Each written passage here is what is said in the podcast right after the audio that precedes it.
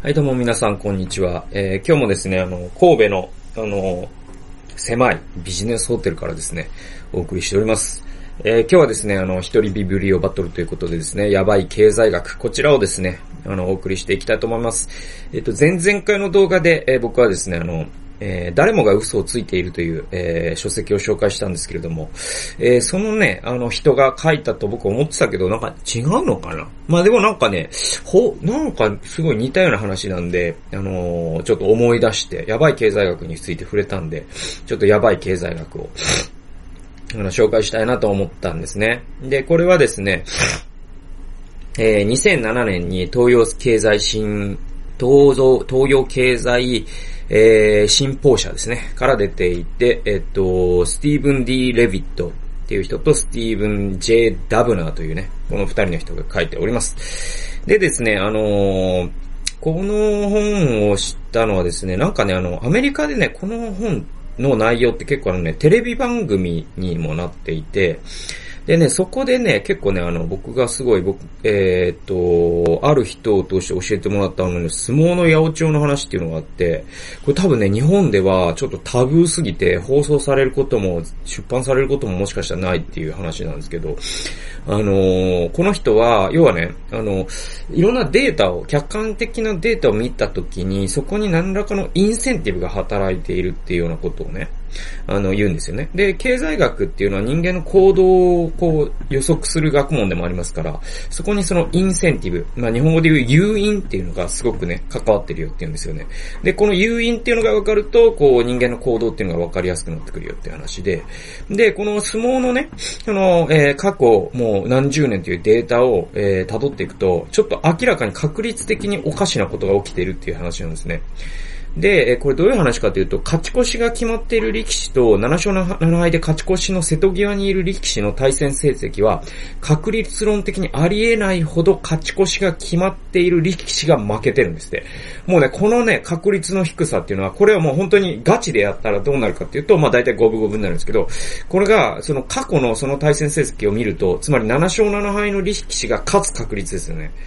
で、7勝7敗のリスク、えー、力士がね、もう、もうすでに勝ち越しが決まってる力士とやった時に、7勝7敗で瀬戸際にいる力士が勝つ確率っていうのがあって、それがもうちょっとありえないんです。天文学的な数字でありえないことが起きてるんですね、この過去を見るとね。で、なんでその勝ち越しが大事かというと、このその力士っていうのはですね、勝ち越しをその年にするかどうかって、その、えー、そのシーズンにするかどうかっていうのが、あこの力士のその将来のこう給料とかね、えー収入とかに、え直接響いてくるんですよね。で、えこれが面白いのが、その、じゃあ勝ち越しの力士が7勝7敗負けるじゃないですか。で、次の場所でですね、同じ対戦をするとですね、ほと、9割とかの確率で、その、えー、勝ち越しが決まっていたけれども、負けた力士が今度は勝つんですよ。で、これって、つまり、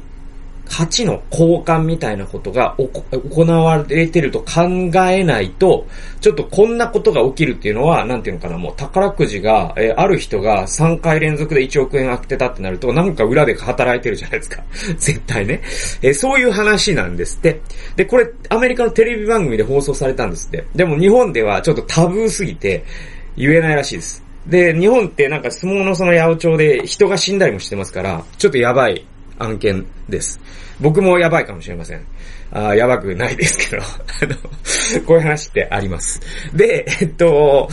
まあまあまあ、あの二つ引用しますね。あの、インセンティブっていう話で、えー、彼がですね、3種類のインセンティブがあるっていうんですよね。ちょっと長いんですけど、ちょっと引用していきますね。え20から25ページですね。この問題。保育園で親がお迎えに遅刻すると職員1人が子供と一緒に親を待たねばならない。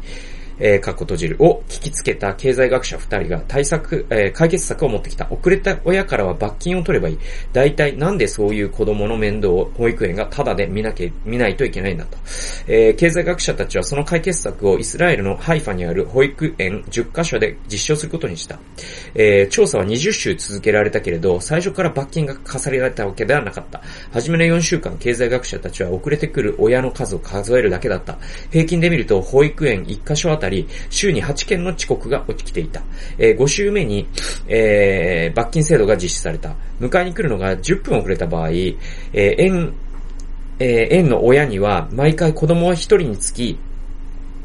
3ドルの罰金を課すと発表された。罰金は380ドルほどの月謝に上乗せされた。えー、罰金制度が始まると、親の遅刻はすぐにえー、すぐに増えた。増えたんです。罰金制度が始まると、親の遅刻はすぐに増えたと。はい。そう立たないうちに、えー、週あたりの遅刻件数は20件にもなった。倍、えー、元の倍以上だ。インセンティブは完全に裏目に出てしまったと。ね。で、えー、インセンティブの味付けは基本的に3つある。経済的、社会的、そして道徳的の3つだと。インセンティブの仕組みが、仕組み1つが、えー、3つととも兼ね備えていることはよくある。近年の喫煙、えー、禁煙運動を見てみよう。1箱3ドルの、えー、罪悪税は、えー、タバコのえー、購入意欲をくじく強い経済的インセンティブだ。レストランやバーで喫煙が禁止されていることは強力な社会的インセンティブである。そしてアメリカ政府がテロはテロリストは闇でタバコを売って資金を調達していると主張するとき、あれは耳の痛い道徳的インセンティブになっている。しかし、保育園の罰金制度には、過去3ドルだと毎日遅刻しても正規料金の6分の1という安さ以外に過去閉じる。もう一つ大きな問題があった。道徳的インセンティブ、過去、えー、遅れた親が感じる罪の意識を、えー、経済的インセンティブ、過去罰金3ドルに置き換えてしまったのだ。毎日ほんの数ドルで免罪符が買える。その上罰金が少額なので、迎えに来るのが遅くなっても大したことじゃないというシグナルが親御さんたちに送られてしまった。調査の7週、えー、17週目になって経済学者が罰金をやめても遅れる親は減らなかった。遅れてきた親たちは罰金を払わされることもなく、その上罪の意識も感じなくなった。イスラエルの保育園で行われたのと同じような道徳的インセンティブを経済的インセンティブと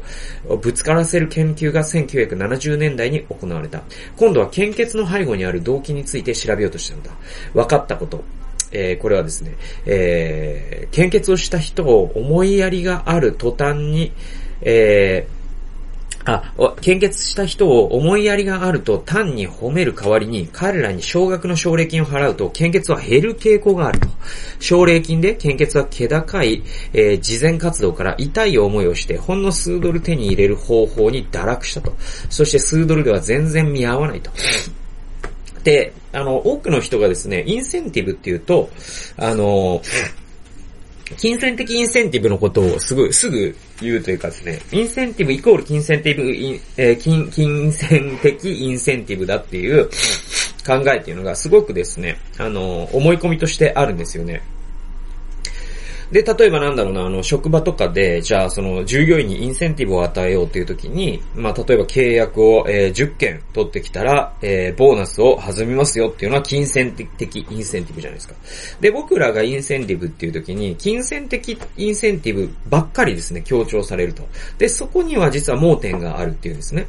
で、この著者たちはですね、3つあるんだと。インセンティブには。えそれは、え金銭的インセンティブと、え社会的インセンティブと、最後に道徳的インセンティブ。この3つのインセンティブの組み合わせこそですね、人に何かを、ある行動をさせたいと思った時に、この3つがあるってことをちゃんと分かってないと、えイスラエルの保育園のように失敗するよってことですね。えなんでイスラエルの保育園のその、え迎えにに来るのが遅れた親に罰金を課すということによって、むしろ遅刻が増えたかというと、えー、その道徳的インセンティブが最初は働いてたんですね。もう遅れてしまったら、あーごめんなさい、先生、本当に、えー、で、謝んなきゃいけなかったわけですよ。えー、ところがですね、それが3ドルで、えー、遅れたら3ドルですよっていう値段が付けられたことによって、道徳的インセンティブが働かなくなっちゃうんですね。それが金銭的インセンティブに置き換えられるんです。で、えー、親たちにとっては、えー、あーごめんなさいっていう財産、財政感を感じるよりも、えー、3ドル払う方が楽なんですよ。なので、えー、遅刻が増えたっていうことが起きたわけですね。えー、なので、インセンティブっていうことを考えるときに、その、それを単に金銭的なものだけに限るという、えー、ことによっては、実はですね、えー、させたい行動をむしろさせなくしてしまったりですね、えー、さ、えー、させたくない行動をむしろさせてしまったりすることがあるわけなんですよね。はい。という、まあ、インセンティブの話です。そして、えっと、まあ、この本はですね、まあ、いろんな、こう、私たちがこう、社会を見誤るんだというと、えー、まあ、インセンティブ一つとっても、我々はそれが金銭的なものだけだと思っているんだけども、実は違うものもあるよっていう話であったりとか、えー、他にもですね、あの、社会をデータで見ていくときに、我々の思い込みとは違うことがたくさんあるよっていうことを、まあ、この本はあ紹介していて、非常に面白いのでおすすめなんですけれども、え最後にですね、彼、えー、この本に書かれていることで、割と、あのー、僕は、あなんだろう、勉強になったことというか、なるほどなと思ったことが、あの、子育ての話なんですよね。えー、それがですね、209ページから210ページに書かれてるんですけれども、はい、えー、引用しますね。さて、延々やってきたけれど、親の大事さ、一般についてどんなことがわかるだろう。ECLS、過去、全米で実施された大規模な子供の学力調査の要因のうち、えー、学校の成績と相関している8つをもう一回見てみようと。えー、とですね、まあ、あのー、子供がテストで、えー、高い点を取る学力検査で、高い点を取るという、えー、まあその、事実と、相関のある事実。これにはどんなものがあるか。そしてですね、子供の学力と相関関係がない事実。これにはどんなものがあるかっていうのを、まあ、著者たちはですね、えー、そのデータから調べていくわけですよね。そうするとですね、関係のある、えー、4つっていうのは、あ、8つ、8個、これなんですよ。それは、えー、まず1つ。えー、親の教育水準が高い。二つ、親の社会、社会経済的地位が高い。えー、三つ目、母親は最初の子供を産んだ時30歳以上だった。はい。これ結構なんか、生々しいなんかこうデータなんですけども、データなんだからしょうがないですよね。これはもう本当のことなんで。はい。で、えっと、四つ目。生まれた時未熟児だった。これがですね、負の相関関数だと。つまり、生まれた時未熟知だった子供ほど成績が低い傾向にあったってことです。えー、5つ目。親は家で英語を話す。はい。これはまあアメリカなので移民の場合はですね、家ではポルトガル語だよとかですね、家では、あの、スペイン語だよとかですね、家ではまあ中国語だよとか、日本語だよとか、あそういう、えー、国、えー、そういう家庭というのはいっぱいあるわけで。でも親が家で英語を話しているかどうかっていうのは実は学校の成績と関係があったよ。えー、えー、と、今度はですね、えー、6つ目ですね。養子である。これがですね、負の相関関係。養子の方が、まあ、成績が、え低かったということですね。はい。七つ目。親が PTA の活動をやっている。これはや、活動をやっている方が成績が高いということです。えー、八つ目。おえー、家に本がたくさんある。これはですね、家に本がたくさんある家庭の子供ほど、えー、学校の成績が良かったよと。えー、次。えー、相関していない要因8つはこうだった。これ結構ね、俺、あのね、なんだろう、意外なものがいっぱい出てきます。1個目、家庭環境、えー、家族関係が保たれている。家族が仲いいってことです。これ、成績と関係ないんです。えー、最近よりいい界隈に引っ越した。つまり、えー、なんだろうな、ちょっとスラムっぽいところから、じゃあ、あの、中流の人が住むところに引っ越したっていうことと、子供の成績全く関係ないそうです。はい。えー、三つ目、その子が生まれてから幼稚園に入るまで母親は仕事に就かなかった。これも関係ないそうです。えー、つまりですね、その、まあ、あの、保育園に、あの、母親が働いてるから保育園に送っているか、まあ、その、月っきりで、なんか英才教育みたいなのをやるかどうか。え、これ、子供の成績と全く関係なかったそうです。え、次、えスター、えヘッドスタートプログラム。過去政府による教育補助、え補助プログラムに参加した。これはね、あの、まあ、アメリカの人はよく知ってている、え話なんですけれども、ヘッドスタートプログラムっていうのがあって、それはあの、なんだろう、ば、が、勉強に遅れがちな子供っていう人たちのために、え政府が用意している、その学校に、小学校とかに入る前に、え読み書きとか基本的な、こう、四則演座とかですね、そういったことを教えるプログラムがあるんですね。えそれで、その学校、スタート地点から遅れてしまうような子供がいないようにするプログラムっていうのがあって、それに参加したかどうかっていうのは実は学業成績と関係なかったんです。はい、えー、5つ目。親はその子をよく美術館へ連れて行く。これも学業成績と関係なかったそうです。えー、よく親にぶたれる。これも関係なかったそうです。ぶたれる子も、ぶたれない子も、えー、学校成績とは関係なかったそうです。えー、テレビをよく見る。えこれもですね、関係なかったそうです。テレビをよく見る家だろうが、そうじゃない家だろうが、学校の成績と関係ないよと。ほとんど毎日親が本を読んでくれる。これも驚くべきことに関係なかったんですね。はい。これすごくないですか？結構関係あるとされてることもいっぱいありますよね。テレビとかね、本を読んでくれるとか。はい。で、じゃあ、その関係があるものと関係がないものを比べたときに、えー、じゃあですね、著者たちはどういう分析をしているかというと、ちょっとオーバーな言い方をすると、一つ目のリストに上がっているのは、親がどんな人かだと。二つ目のリストに上がっているのは、親が何をするかだと。まあ、き、あの、いいき界隈に引っ越すとか、まさにそういうことですよね。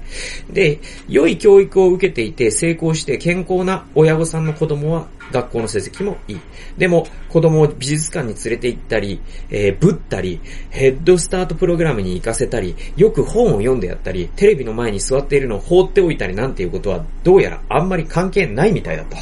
もちろん親はものすごく重要だ。それがとても難しいところだ。つまり、親御さんが子育ての本を手にする頃にはもう全然手遅れになっていると。えー、大事なことはずっと前に決まってしまっていると。あなたがどんな人で、どんな人と結婚して、どんな人生を歩んできた。来たか。そういうことだと。あなたが親として何をするかはあんまり大事じゃない。大事なのはあなたがどんな人な、人かなのだと。はい、これはね、まあな、あの、えー、まあ著者たちはですね、データからこういうことをですね、まあ、炙り出していくわけですけども、まあこれ結構、なんだろう、経験則的に割と、あの、我々は実は知ってるんですよね。で、まああの、まあ僕の場合も、まあ今子育て中ですけれども、あの、なんだろうな。結構、その、すごい英語を勉強させなきゃとか、なんか、クモンに行かせなきゃ。まあいいんですよ。それはいろいろあっていいと思いますよ。で、なんか英才教育みたいなピアノをじゃあ習わせたいなとか、いろいろ言う人もいますよね。自分、まあ親、親の中にはですね。えー、でもですね、僕まあ一切そういうのには関心がなくて、まあそれは多分、こういった事実を僕は踏まえて、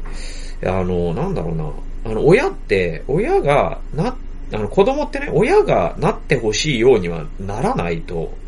思ってるからで、僕は。えー、じゃなくて、親のようになるんですよね。ということは、僕がすべきことは、子供に勉強させたりとかですね、塾に送ったりとかですね、えー、なんか美術館連れて行ったりとか、それこそ、することよりも、僕自身が、まあ、大人として、大人も勉強終わってないですから、大人として一生懸命勉強をし、新しいことに挑戦をし、えー、美術だったらば、いろんな刺激的な芸術作品に触れて自分の心を豊かにし、っていうことの方がよっぽど大事だなと思うんで。で、あのー、この著者が言ってるように、実はこれって親になってからそれをしても遅いんですよね。もう親になる前に、あなたがどんな人かっていうのは20年なり30年なり蓄積されてるんで、それを親になってから急に変えようとしても変わらないんで、まあ、もしこれを見てる独身の人がいて、その人がもし子供をね、将来ね、授かりたいと思っているんであれば、今、あなたがえどんな人になるかということが、あなたの子供がどんな人になるかと直接繋がってるんで、あなたの子供がこういう風になってほしいなと思う像があるならば、すでにあなたがそうなっている必要がありますよね。えー、これはね、あの結構、えー、大切な心理じゃないかなと思います。よくまあ、あの、なんだろうな、よく言われるのが、なんか、おばあちゃんの知恵みたいな感じで、あの、子ど、えっ、ー、と、子供は糸で、親が針なんだって言うんですよね。まあ、縫い物をするときに糸って必ず針についてくるじゃないですか。だから、親がいくら子供の尻を叩いてもダメなんですよね。親が本を読まなきゃ子供は絶対本読まないですよ。親が英語を勉強しなかったら、子供は絶対英語できるようにならないですよ。はい。ということってあるんで。まあ、あの、信仰とかでもそうですね。僕のはクリスチャンなんですけども、子供がじゃあクリスチャンになってほしいと、立派なクリスチャンになってほしいと思うんであれば、あなたが今祈ってるか、今聖書を読んでるか、今、えー、隣人を愛しているか、えー、まあそれに尽きるんじゃないですか。そのように子供はきっとなると思いますよっていう話ですね。はい。えー、というわけでですね。まあこれあの、やばい経済学っていう、まあ、タイトルの通り、結局ね、人間って実は知りたくない事実ってあって、こういうことって実は親としては、実は耳の痛い話ってね、ここにも書いてあるけど、知りたくない事実でもあるんですよね。なんか幻想を抱いてたいんですよ。自分は英語できなかったけど、子供を英語塾に通わせたら子供はバイリンガルになるかなとか。これって幻想で、本当はあなたが英語を勉強しないと絶対ダメなんですよ。